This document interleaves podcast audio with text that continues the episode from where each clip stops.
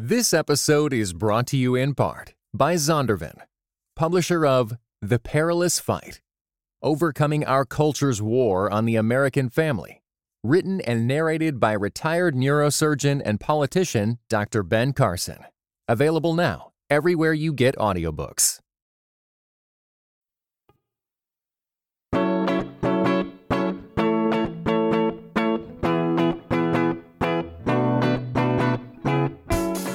You're listening to Seeing and Believing, a film and television podcast that searches for the sacred on screen. I'm Wade Bearden. And I'm Kevin McLenithan, the other half of the Seeing and Believing dynamic duo.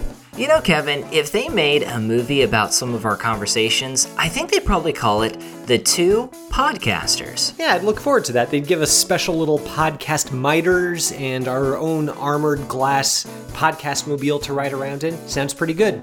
This does beg the question, though what would our Sistine Chapel look like? I'm not sure. I would hope that it would feature more clothes, though. we can only pray. Listeners, we're going to be talking about the new Netflix drama from Fernando Meirelles, The Two Popes.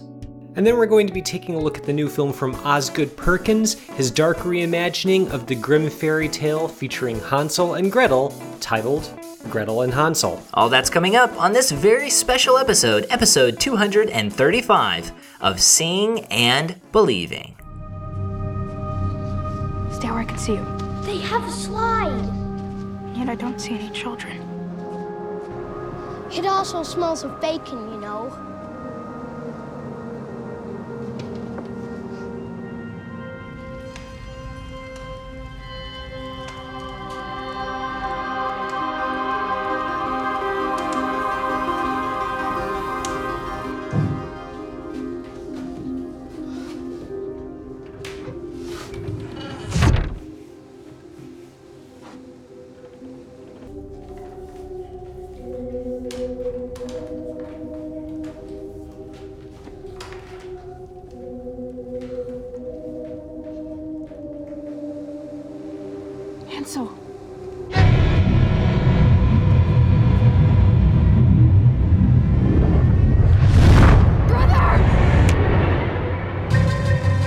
Yes, we are here at Seeing and Believing. Kevin, I feel like we had a little too much fun in that introduction with our Pope jokes. I didn't know that that was a thing, but it is now Pope jokes. You know, I actually feel like I've heard quite a few jokes are of the variety of, you know, a pope, a rabbi, and, uh, you know, a monk walk into a bar of, of that sort of variety. I can't remember any of them right now, and I'm drawing a complete blank. It would be the one time when knowing Hmm. a joke like that would actually be appropriate. Yeah. Well, you know, I am wearing all white right now, so it is fitting for this episode. We're going to be talking about that movie a little bit later, The Two Popes, in segment two. For now, we're going to be talking about a fairy tale, and I do have to say this, Kevin. This is one of those fairy tales where you don't gather the family around to watch. It's a little bit darker than the the usual Disney fare, that's for sure. Yeah, no, that's for sure. So, we're going to be talking about Gretel and Hansel. Here's the film's official synopsis. A long time ago, in a distant fairy tale countryside, a young girl leads her little brother into a dark wood in desperate search of food and work, only to stumble upon a nexus of terrifying evil. From Osgood Oz Perkins, the director of The Blackcoat's Daughter and I Am the Pretty Thing That Lives in the House, the film stars Sophia Lillis, newcomer Sammy Leakey, and Alice Krige. Kevin, Oz Perkins has slowly been carving out this market in the horror world with his previous two films. We talked about Blackcoat's Daughter when it released a couple of years ago. Saying that, my question to kind of get us all started is this. After watching Gretel and Hansel, would you say that Perkins takes a step forward with this project, or do you see it as something like a misstep for the young director?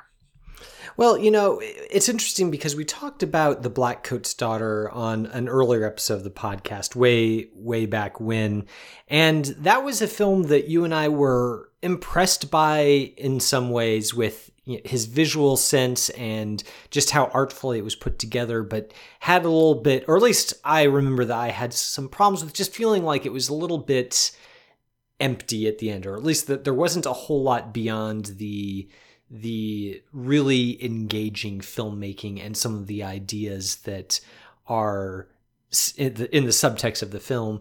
So that's kind of where I'm starting off with in coming to Gretel and Hansel and thinking about it in context with Perkins's career.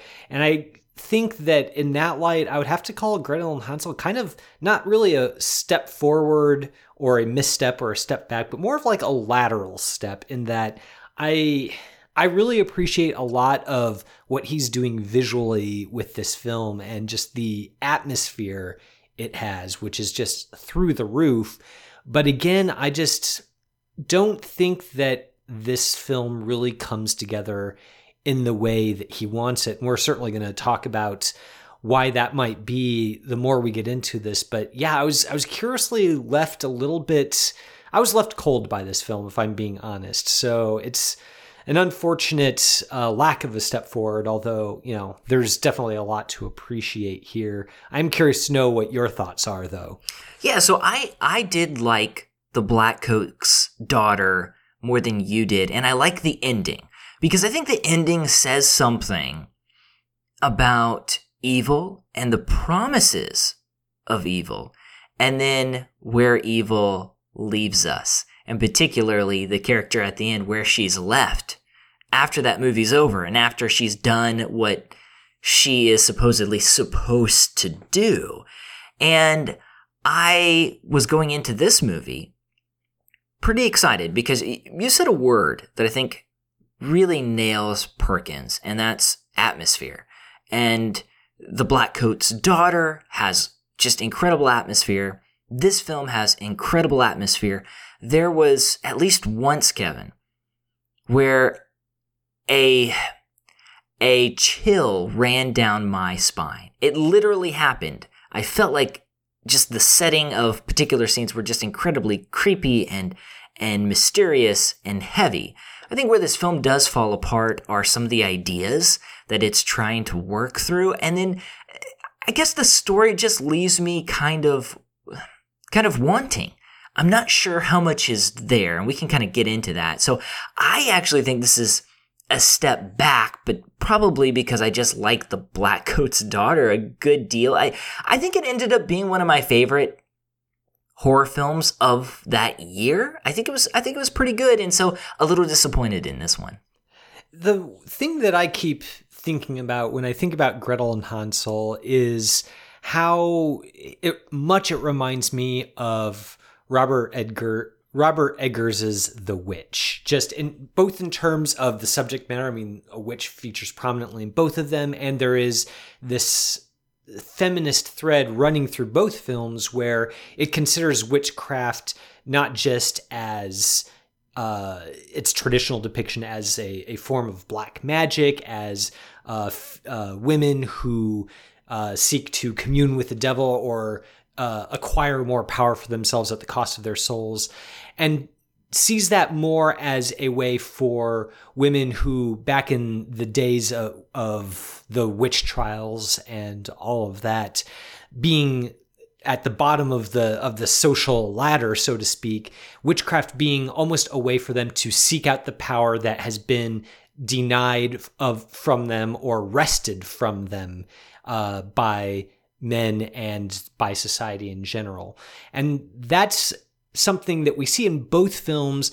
I think that for me, Gretel and Hansel shows just how hard of a job Robert Eggers had in making The Witch and what a great job he did walking the tightrope where he was able to maintain that kind of uh, feminist subtext of this this dark power simultaneously liberating and corrupting uh, Thomasin, the central character of that film, and doing so in a way that was deeply disturbing, but also really engaging in the way it kind of teased out those resonances with its themes.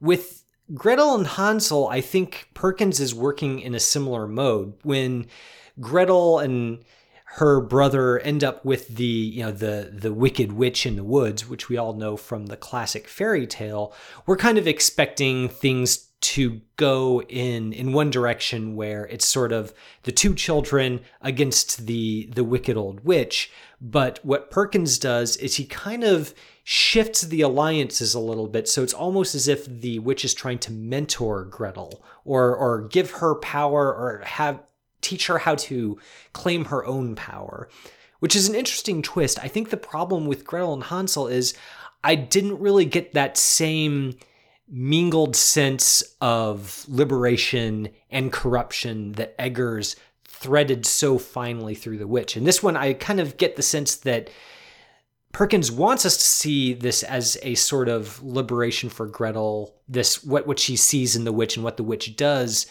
but by the end of the film, I was kind of left wondering, well, what what exactly is Perkins saying about this this witch's power? It doesn't seem altogether she doesn't seem like an altogether villainous sort of character, but also her power, we don't really see what it is other than something wholly malevolent. So it's it's kind of a little bit muddled thematically in in that sense. And because it's so muddled in that area i don't think that the the resonances that perkins is trying to draw out through his image making really land in the way he wants them to.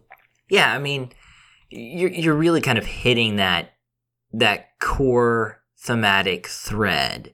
And that's desperation meeting an opportunity and there are there, there's a great setup here for that.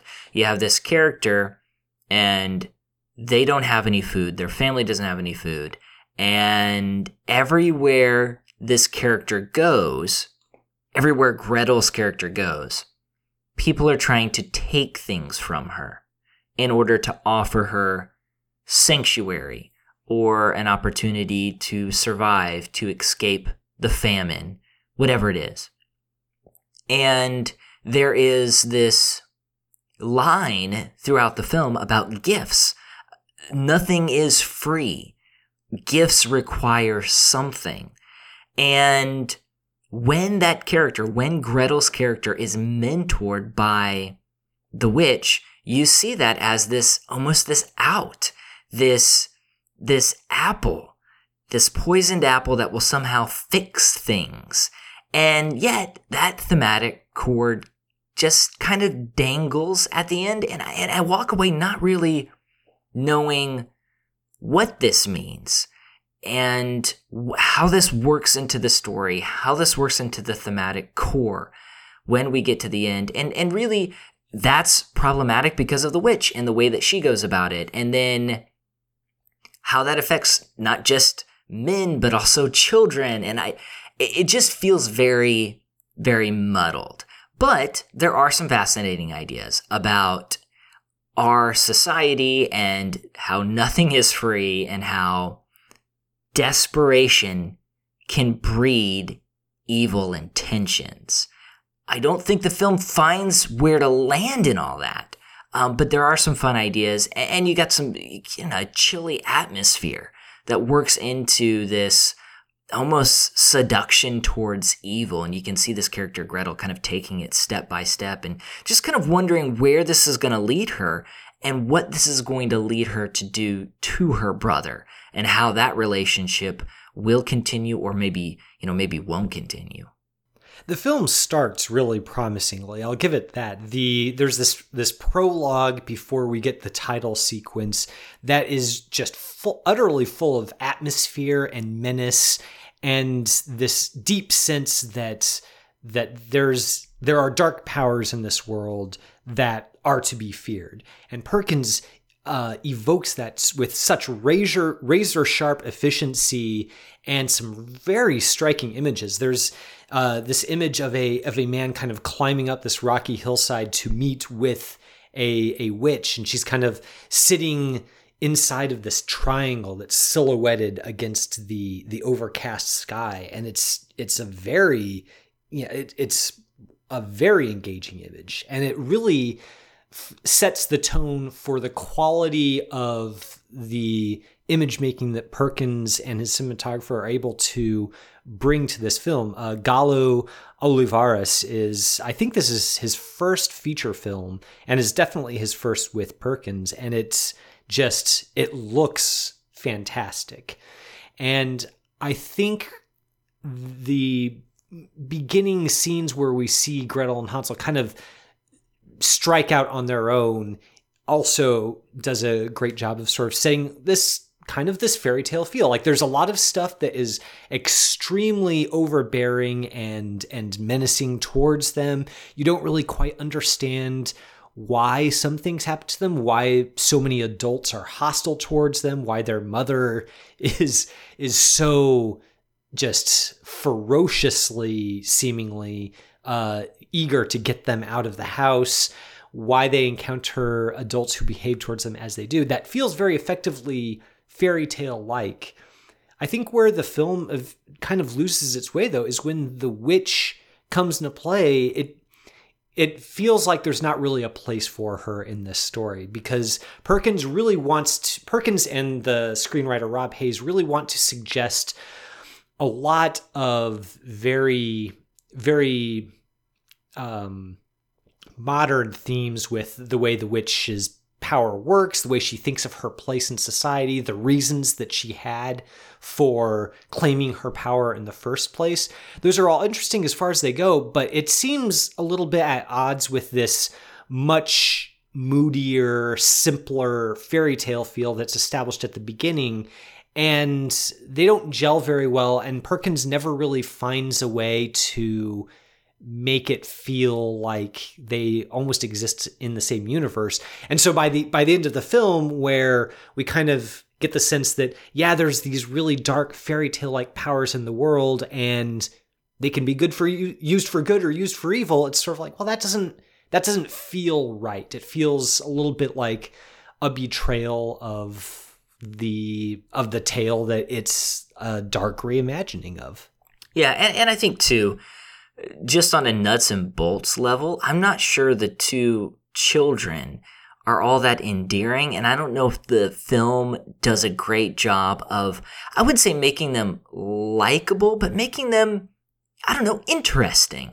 Uh, I don't particularly care for the children outside of the fact that I care for children in general and I don't want children to get hurt but I'm, it feels like some of their personalities are are muted. I want to talk about uh, the fairy tale quality and the atmosphere we've been mentioning throughout the movie.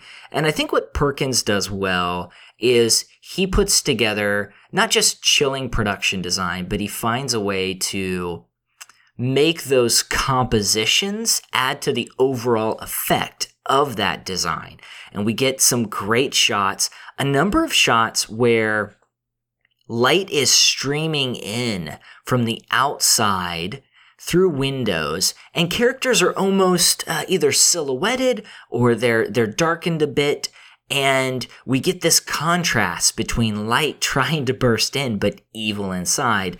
And there's also an added effect when many of those windows are stained glass so it really does it looks good but there's this moody almost artistic fairy tale atmosphere to the overall look. Also, there are a number of different shots where characters, dark figures are kind of in the background. They're kind of lurking. And those are really just, you know, creepy and, and strange. And you never know when a character is going to kind of jump out. This this film doesn't have a lot of jump scares, but you, you don't really know what will come out of the corners of this screen. And in some senses, the force does feel alive. And that goes to the overall fairy tale quality of this of this movie. And I, you know, I do appreciate a lot of what Perkins has going on in terms of the visual quality and the vision of this movie. I just don't know if it kind of works the way that he wants to. At the same time, it's a very crisp movie. It's like an hour and 27 minutes. It gets in, it gets out it understands what it's doing, and I don't think it pushes too hard on that that prestige horror button. Uh, it just allows itself to be a, a pretty moody horror movie, which I can appreciate. It doesn't overstay its welcome for sure. I'm not sure, though, that it does know what it's doing on a thematic level. I certainly know that it's evoking a lot of things, but I think of one. I think it's the first line that we hear in the film, uh, where uh, it, it's in voiceover. It's telling the the prologue, kind of the backstory of the witch, and says, "This is this is a fairy tale. It exists uh, to to teach you something." It is the upshot of this first line of dialogue. But by the end of the film, I'm not sure what this version of the fairy tale is trying to teach. Is it is it trying to teach us that power needs to be claimed for oneself? Is it trying is it trying to say that dark power can be good if it's used in the service of good aims? It it doesn't feel as if Perkins is really sure which of these avenues to follow to its logical conclusion. So we kind of go halfway down a lot of paths. And by the end, it feels like there's a lot of interesting nuggets to to chew on, but it doesn't really feel as if it's really brought home any of those themes to completion. And I think that that at least for a story that starts out promising kind of a very moralistic outlook, not moralistic in the sense of finger wagging, but just moralistic in the sense that it has uh, a truth to impart to the audience. I find it unsatisfying that by the end, it doesn't really seem to have much more than uh, some half-hearted gestures in various directions. Yeah, yeah, and you you get some little ideas here and there that that are really fascinating. At one point, we learn about overabundance and we learn where a character gets her food. And it says something about consumerism and how, hey, nothing is free. And overabundance does hurt the people around us. I'm not sure, like you said, where that's going to end up going. And you also get this sense, too, that the witch is, she envies Gretel and she envies where she is in life her age, the opportunity she has in front of her. And there's almost this opening up of the witch where we get inside of her personal life, but nothing's you know nothing's done with that either so we've got all these kind of ideas sort of you know floating around uh, these interesting plot points but it doesn't come together in something as um, you know so, a cohesive picture I should say, and that you know definitely hurts its prospects. I guess it's not really clear to me what the witch wants out of her mentorship of Gretel. I mean, in the classic fairy tale, obviously, all the witch wants to do is just eat the children. She doesn't really need a motivation. She's a witch, and that's what witches do. They eat children in that story.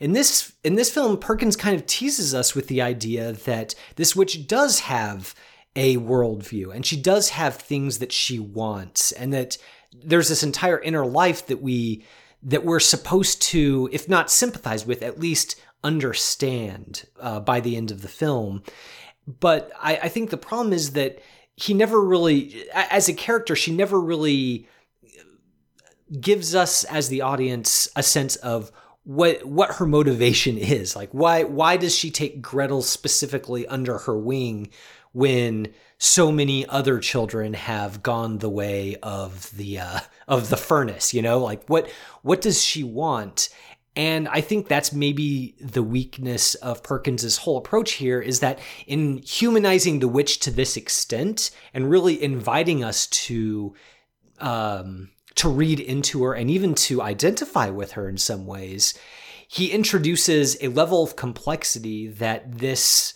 screenplay doesn't really have the the bones to to back up. If it were kind of a simple story like she's just a witch, she's eats people or she's a servant of the devil and she just wants to do evil because that's what servants of the devil do, that that's a level of simplicity that would work with the ambiguity of this film. By introducing all of that complexity, though, the all of that simplicity begins to feel a lot less satisfying. I guess that what I was looking for at the end of this film was something on the level of that final image of Robert Eggers as the witch, where we see uh, the main character. Uh, she's well, spoilers for The Witch incoming in case anybody hasn't seen it and still wants to. But there's that scene where the the central character is laughing and her face is in shadow, and it's a image both of exultation, it's joy for her, but it's kind of terror for the rest of us. And that kind of mingled quality of understanding the main character while also being frightened by what she's chosen to become it feels like Perkins was going for something like that with this film and really does not get there. No, I think that's well said. Listeners, that is our review of Gretel and Hansel. If you've seen this horror film, please let us know your thoughts. We look forward to hearing them. You can tweet us at See Believe Pod, at See Believe POD on Twitter. You can also email us seeing and believing CAPC at gmail.com. Don't go anywhere. We're going to be talking about a film that's generated some Oscar nominations, The Two Popes. We're going to be discussing that here in just a bit. Ah.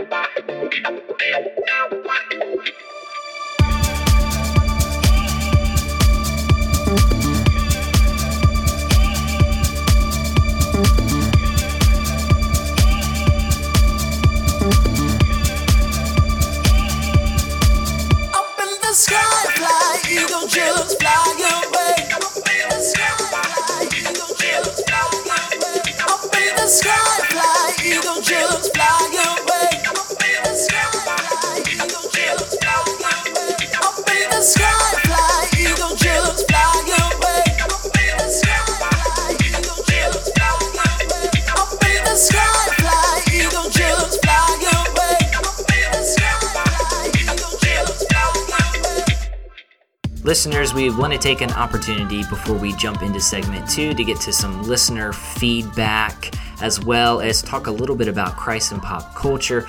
First, I want to say thank you to everyone who supported us through our Patreon campaign. We very much appreciate it. It helps keep the podcast going and helps us to kind of get out in a number of different places. As many of you have seen, we are now on Spotify, so you can listen to our podcast on Spotify. I love Spotify, Kevin. I have a membership through Spotify, so I can listen to myself as often as I want. and pay money for the privilege. there it is. You can go to patreon.com forward slash seeing underscore believing underscore podcast to support us. We have a number of different levels uh, where you can donate and get some perks. And one of those is the what can you buy for $5 level. It's one of our favorites. And it always elicits the question, Kevin. Uh, what could someone buy for five bucks? Five bucks would uh, buy you some homegrown penicillin. And if that sounds uh, odd to you, Wade, uh, I'll explain my thought process on this a little bit. Uh, my roommate in college was uh, kind of a pre med student, and he would. Uh, you know, do do lots of pre med student kind of things. but one thing that he did was he had a spaghetti jar uh, full of like a little bit of spaghetti sauce left, and he said that he was going to grow some penicillin. And what that involved was him just leaving the spaghetti jar on top of our refrigerator for a few months. And as you can expect, um, things started growing in there, and he claimed it was penicillin. Yeah. I don't know if it was. I wasn't eager to test it, but hey, he was the pre med student. Kevin, I I really hate to burst your bubble, but I think I know what happened. He didn't want to clean the jar, and he just made up a story. You know, I would have liked to have thought that we had this sort of relationship where he didn't, where we wouldn't have to make up elaborate lies about homegrown penicillin in order to justify the lack of doing chores. But you know, uh, uh, who am I to judge?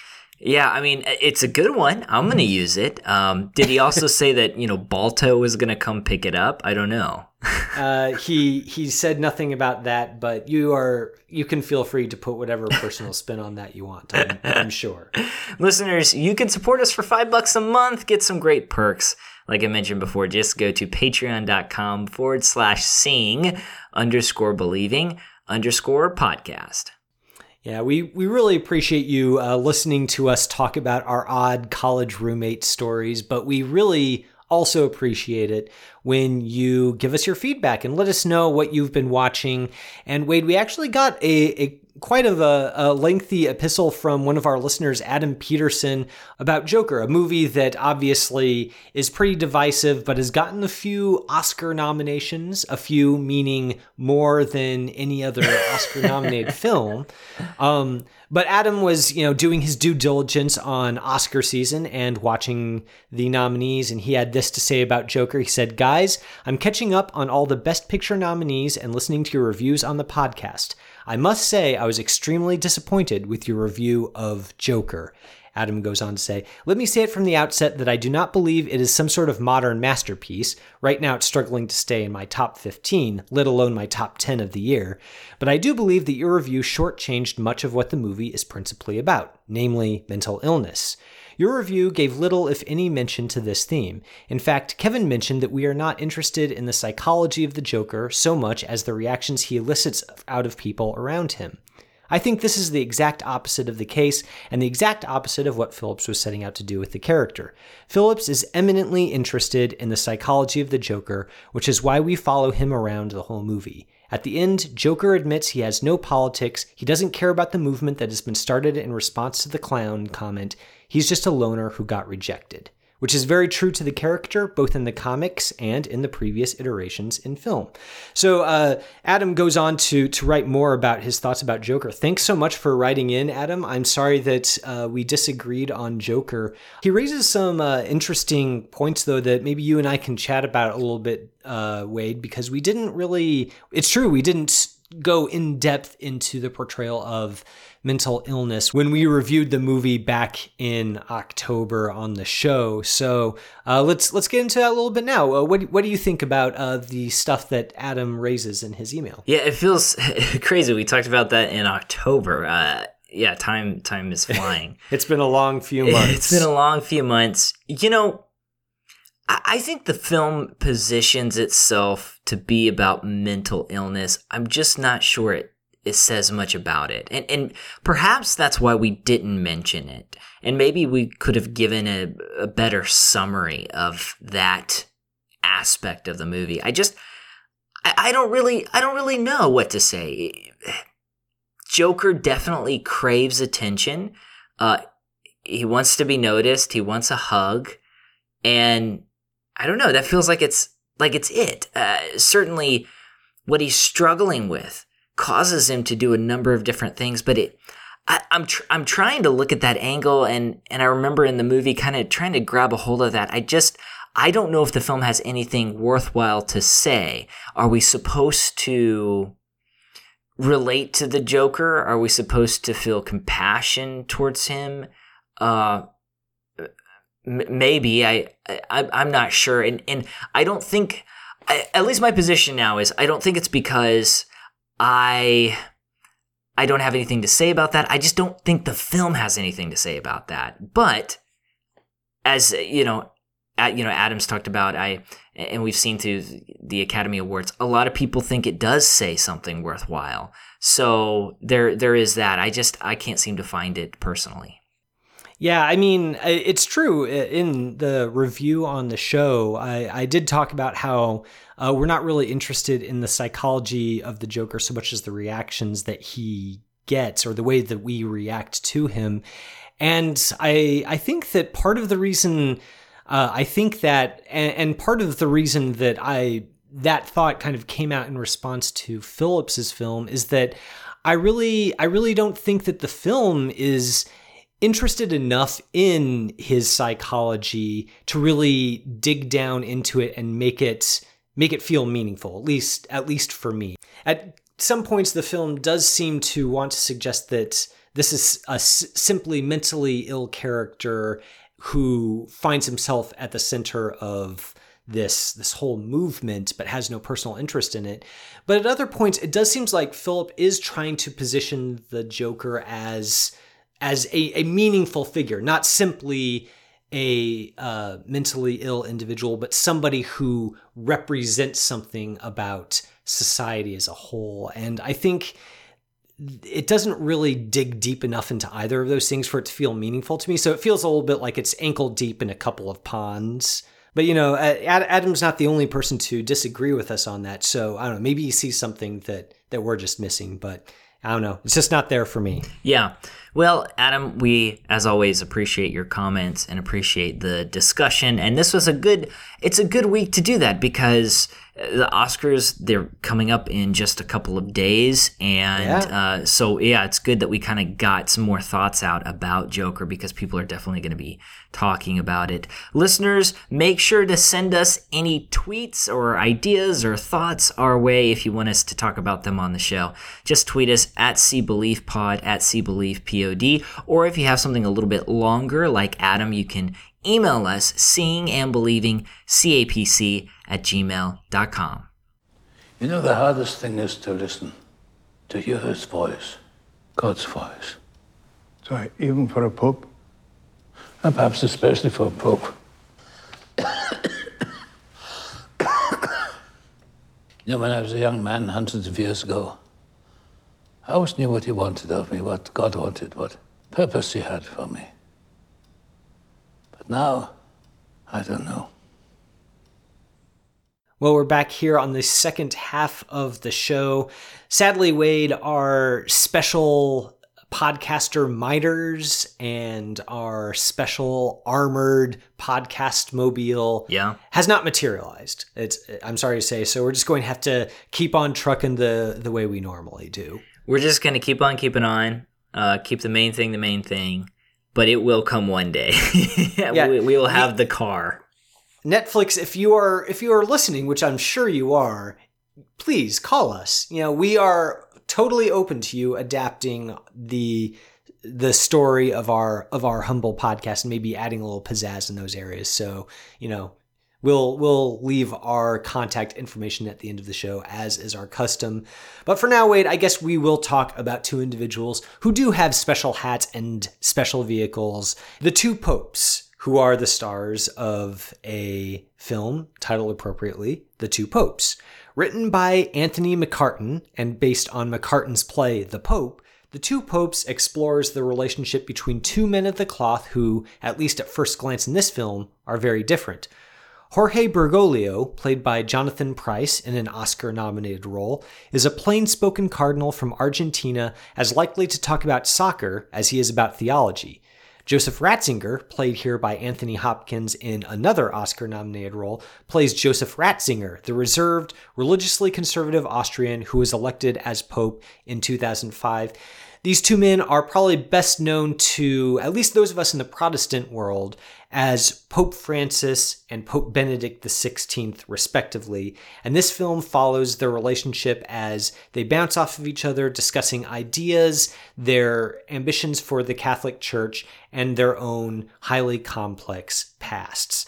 Wade, this is a film that, uh, like I said, was directed from a play, and it's gotten a lot of attention, appropriately so, for its uh, essential nature as a two hander. The two central characters, played by Hopkins and Pryce, are front and center here, and I'm curious to know what your thoughts are in this area.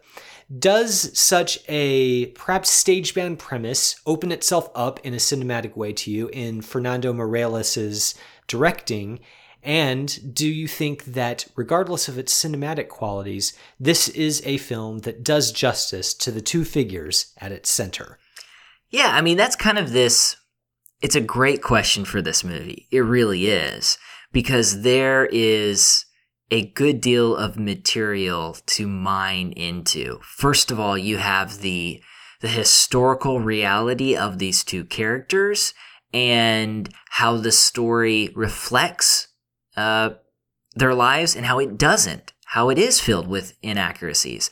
Then you have to think about well, what is the movie trying to do? Is it trying to give us a history lesson, or is it trying to set these two characters up as symbols of sorts? And one is the conservative individual, and one is the more progressive individual, and just let them kind of duke it out, and us to kind of think through these two ideals and these two perspectives. And then you kind of just boil down to, well, what about the performances? Do we like hanging out with these characters?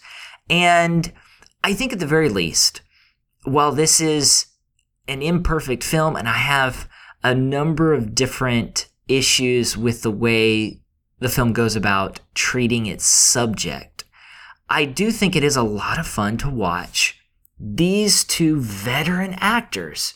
You know, you've, you've got Pryce, you've got Hopkins, just to kind of argue with each other and to joke around with each other and uh, talk about soccer and play the piano. That's pretty riveting. There's a scene, a big scene that happens in the Sistine Chapel, and it's all it's it's all very riveting.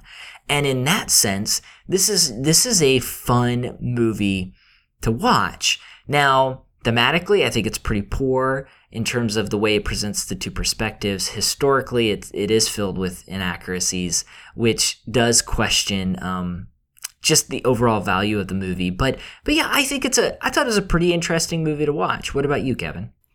I think that uh, at least going back to my question about the this possible stage bound nature of this film, I, I kind of put that in there almost as a way so I could uh, then swoop in and say, no, it's not stage bound at all. I do think that Meirelles does a great job with his directing of this film, especially in the in the first half where we see the the pomp and circumstance surrounding the papacy um, almost as this this dance. There's this funny moment where we see the cardinals filing in to elect uh, Pope Benedict XVI and all of the the pomp and pageantry surrounding that, and uh, it's it's all edited with this very rhythmic uh, sense to it, and there's even this cheeky little bit of ABBA's Dancing Queen playing yeah. over the soundtrack. Yeah.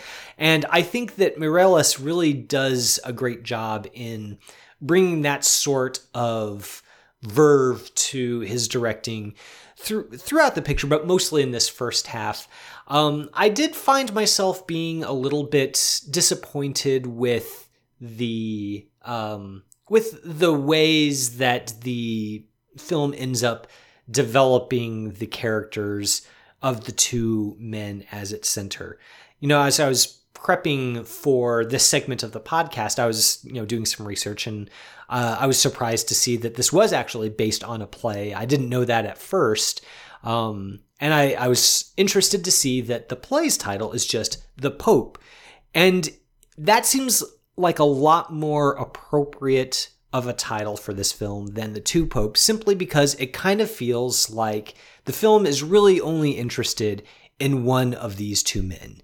Pope Francis being the the central character, we get so much backstory on him. We spend uh, a ton of time in in sort of the getting the backstory of of his history as a a priest in Argentina during its political troubles and unrest, kind of the way that he lost everything during that time and then kind of from those ashes became the the figure that is so widely known and loved today.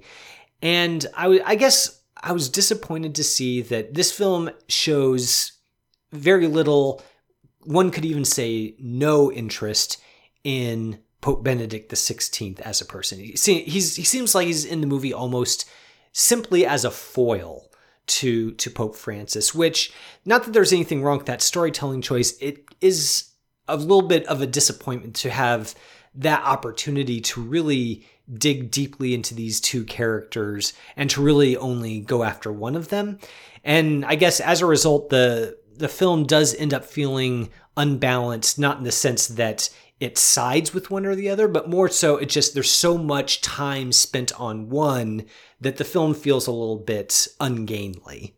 Yeah, and and you know, you think about the writer here, Anthony McCarten. He's written The Theory of Everything, Darkest Hour, Bohemian Rhapsody. And all of those movies in one way or another has generated controversy and how they stretch details within history. And I think this one takes that almost to another level. And I don't have the background to go into every detail, but I, I do want to point listeners to Steven Greydanus's review at the National Catholic Register. And he does a great job of looking at this story and comparing it to these two characters within history and who they were and the issues that they tackled. And this movie is definitely a simplistic version that attempts to make one character one thing and another character another thing when it was much more complicated than that. And so then what you have to ask yourself is okay, historical inaccuracies aside, maybe this is almost a, a parable. You have a conservative on one side, Pope Benedict, played by Hopkins. You have a progressive on the other side, Pope Francis, played by Pryce. And this is just a movie that says, let's talk about these ideas. Well, then we get to the part where Kevin, and, and you brought it up. This, in, in that sense, shouldn't be called, you know, the, the two popes. It should be called the one pope because only one perspective inside is really seen here.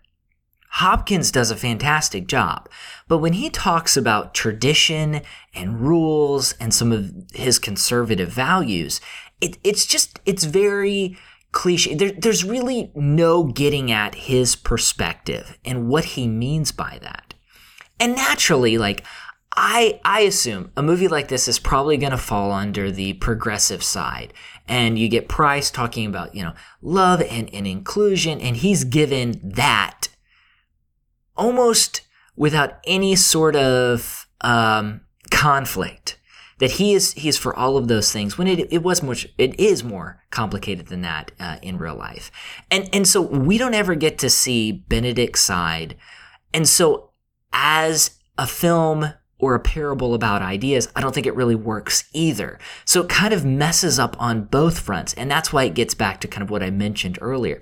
It is kind of a fun and entertaining picture, but I'm not wrestling with ideas. If I go into this movie and I'm kind of already on Pope Francis's side, the progressive side, then yeah, like I think it it okay, yeah, I, it probably makes me feel good, but there's there's no sort of like digging in deep and understanding where Benedict is coming from and what he's trying to say and how that is reflected in the life of Pope Francis. They're they're kind of just ripped apart in their own spectrums, and that's that. And the film is going to go clearly with Pope Francis from beginning to end. And I think too, Kevin, we get some historical backstory with Francis. We get him kind of seeing his life growing up, and it's not bad.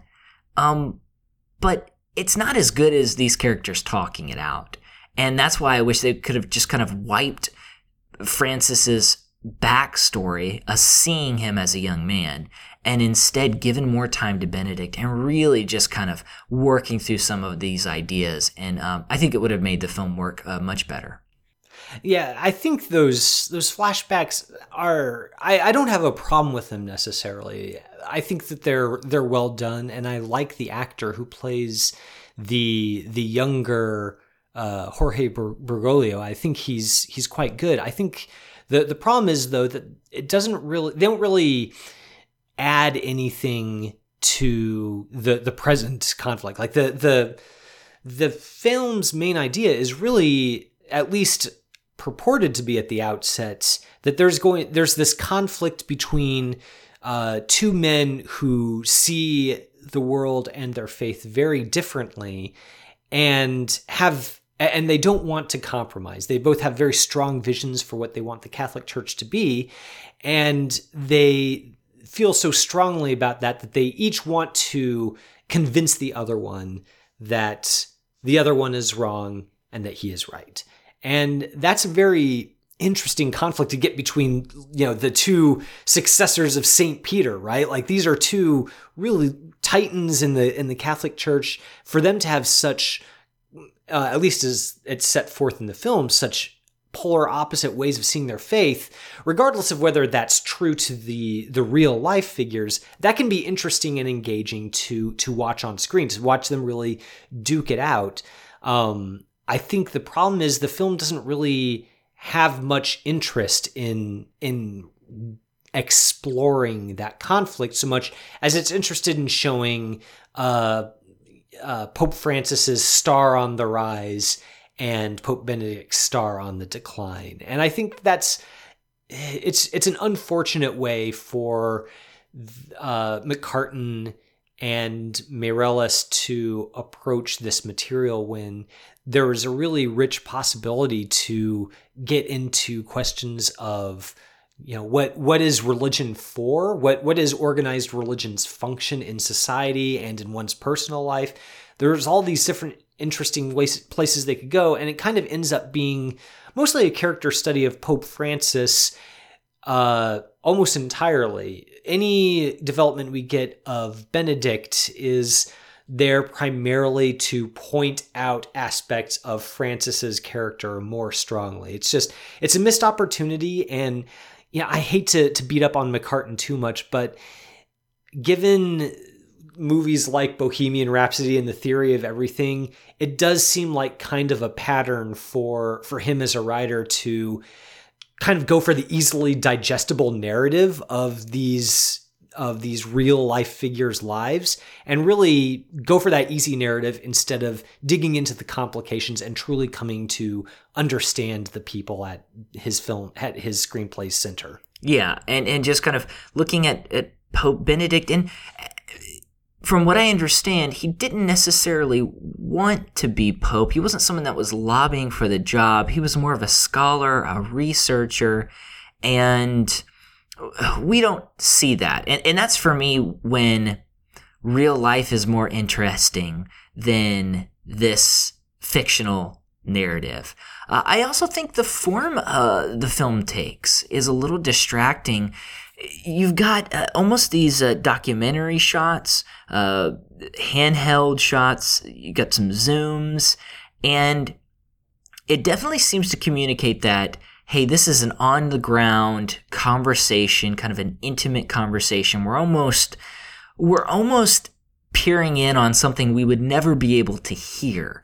At the same time, it almost wants to add this realistic, uh, value to the film. And I think if we're going for, hey, these are two figures, they're two symbols. One is where the church has come from, one is where the church is going you you need something a little more I, I, don't know if you would say fantastic but you need something to communicate that they are symbols. And i think that's where the film kind of gets into a little bit of trouble when you're thinking about history and you're thinking about uh, what this movie is attempting to do. Uh, i did mention it earlier you, you know there's this great Sistine Chapel recreation. The set looks beautiful. The sets are really pretty amazing here. And we do get some emotional moments. I think the dialogue is, is pretty witty for the most part. I think it's pretty lively. At times it's even it's even uh, emotional, and just those little touches too. You mentioned uh, Abba's dancing queen. Uh, there's also Benedict. He wears this this tracker, this fitness tracker, and it, it tells him to keep moving, which is kind of funny because we're talking about forward motion in the church. Uh, so there's some really nice touches there, and it, it it's it's not one of those movies, Kevin, that I walked away and saying, oh, you know, it was. I felt like that was kind of boring. I, you know, I, I was invested in it. Um, it just, it just fell short and it it did what you mentioned. It went kind of for the easy narrative here.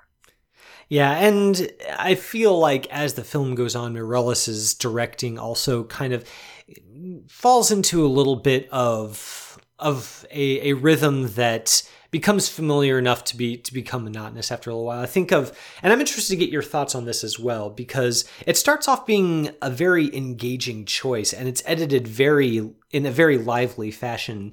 Uh, often will cut away from the the close-ups of the actors conversing or from this the scene of the the cardinals making their decision and focuses on the artwork on the walls either a, spe- a specific figure in a fresco or that that famous uh, scene of God touching fingertips with Adam and the creation of Adam, or even just focusing in on uh, the wound in one of Christ's hands in one of these uh, paintings.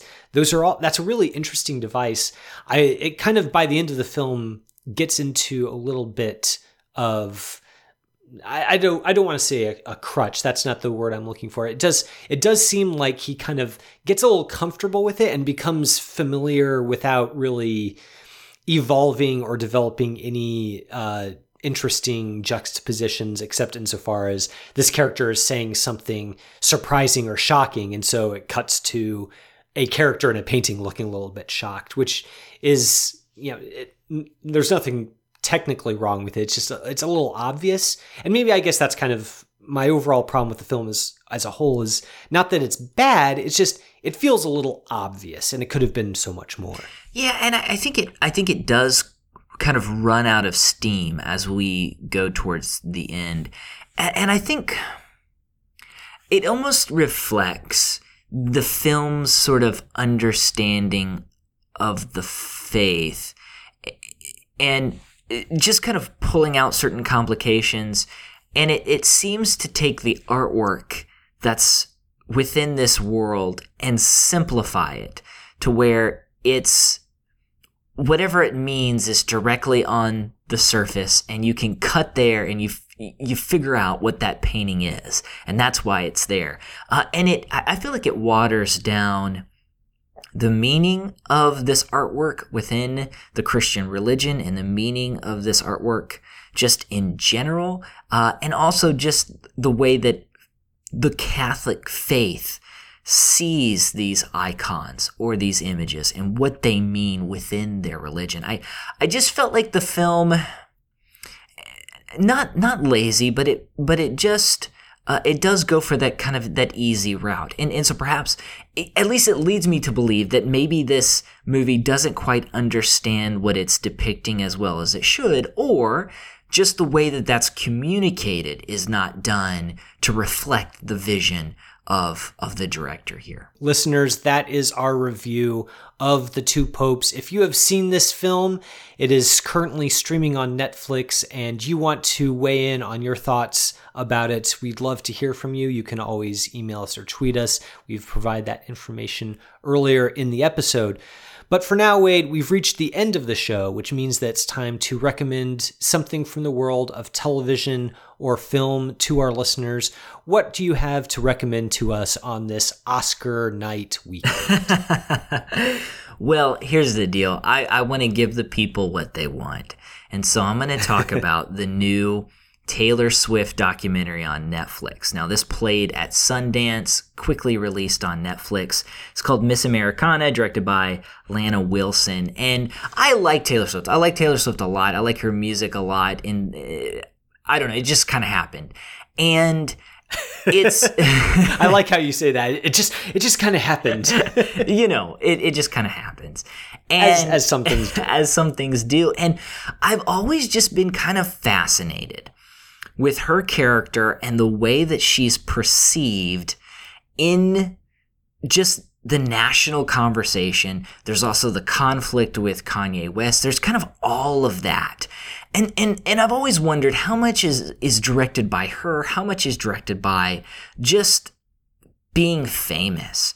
And this is a documentary that follows uh, Taylor Swift around for a couple of different years and you get the sense that in one way, Taylor is is directing a character towards the camera, but in another sense, there are particular scenes in large sections of this documentary where it seems like we're actually getting to hear from her in a very real way as she talks about fame and being famous at a young age and going through some of these conflicts and then just kind of understanding how to communicate her voice and her opinions.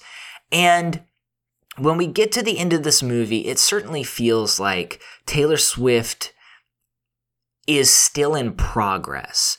Uh, it also kind of just makes me sad because um, fame is just wild, you know. And I've told people sometimes I just I don't know if I'd wish fame on my worst enemy because of what it can do to people and what we do to those who are famous. So a lot of those ideas are kind of embedded in this documentary. And then too it's just also kind of fun to watch certain songs evolve from being written to the ideas that you get while you're recording it and then being sung to thousands and thousands of people. So there's kind of a lot in this documentary. I would I would definitely recommend it. It's currently playing on Netflix, uh, Miss Americana. I'm endlessly fascinated by by books and films that really probe at what it you know what what it's like to be so famous that you kind of warp reality around yourself. And i think that's definitely true of taylor swift.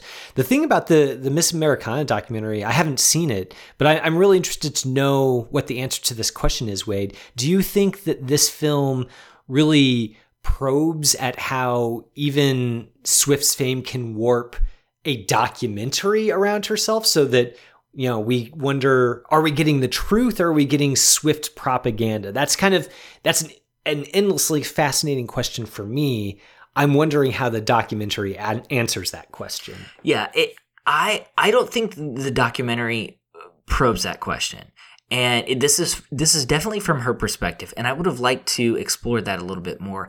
And, and, and like i mentioned there are some uh, sections where you just wonder okay are we is this another character for us uh, telling us how does she, is she trying to tell us how she wants to be perceived by the world um, but then there are other there are other scenes where you do get that she's being more open and vulnerable and you know they talk about in the documentary how um, she's tried to never talk about faith and politics you just you can't do that and she's talked more about her politics as of late. And I know some people it's drawn some criticism.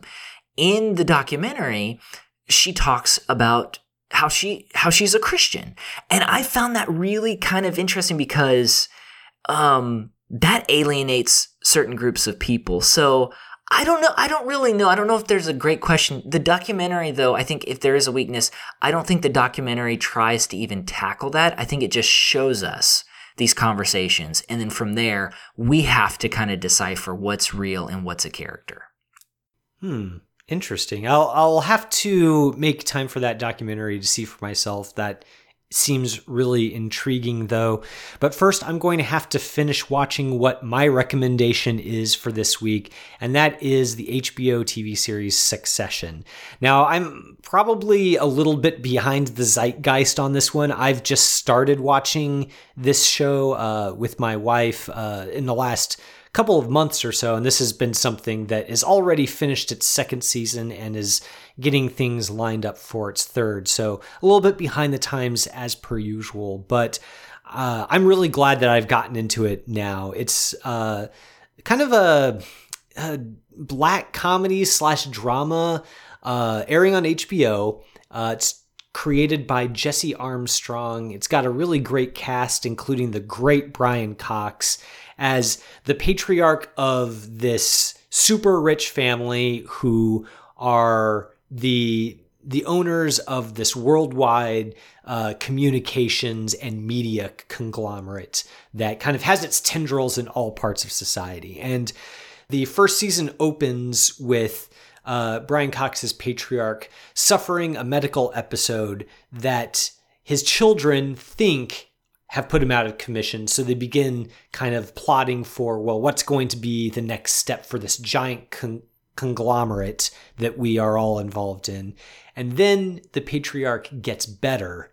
And that's when things get crazy. So the whole show is kind of this really dysfunctional family backstabbing each other while also not being able to deny the the ties that really bind them to each other as as family. And I don't know, I think it's there, there's something really Shakespearean about it, something that's really funny about it in in a twisted way. It's just it's a very fascinating show. I'm not sure that I've really encountered a TV show with this many really interesting characters since maybe maybe Better Call Saul. I, I, I like it a lot. So I would recommend any of our listeners who are kind of on the fence about checking it out to to definitely make that leap. Um, it's it's pretty good.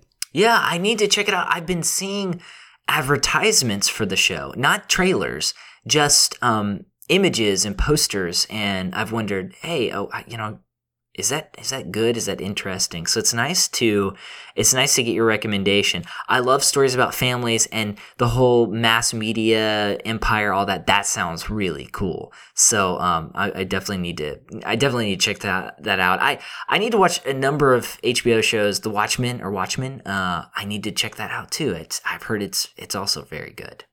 Well, you you need to you need to take the word of the Christ and Pop Culture 25.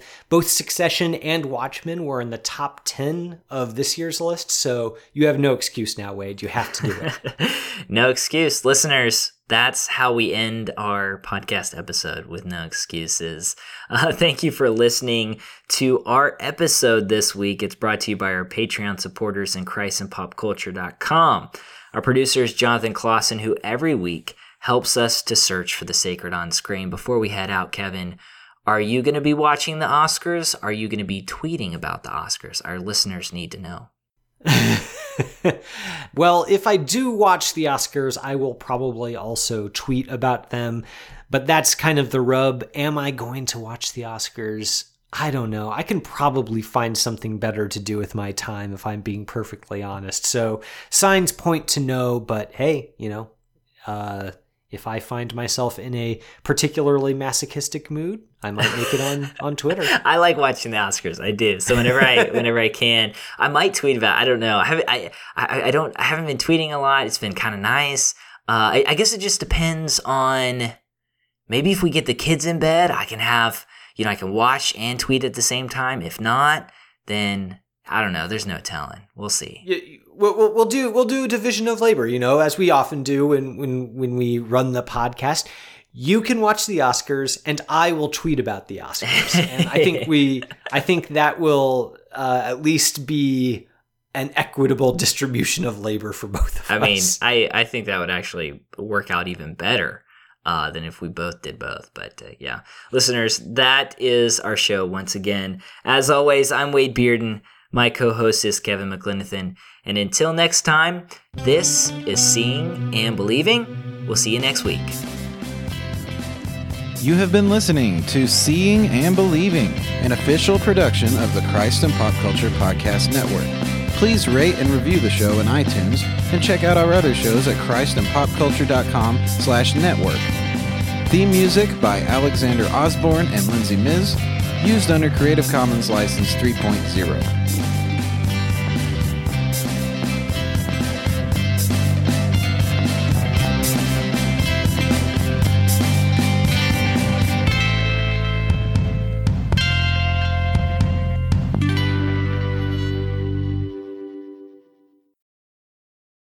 This episode was brought to you in part by United We Pray. United We Pray is a podcast devoted to praying and thinking about racial strife, especially between Christians. Come join us in praying for the unity of God's people.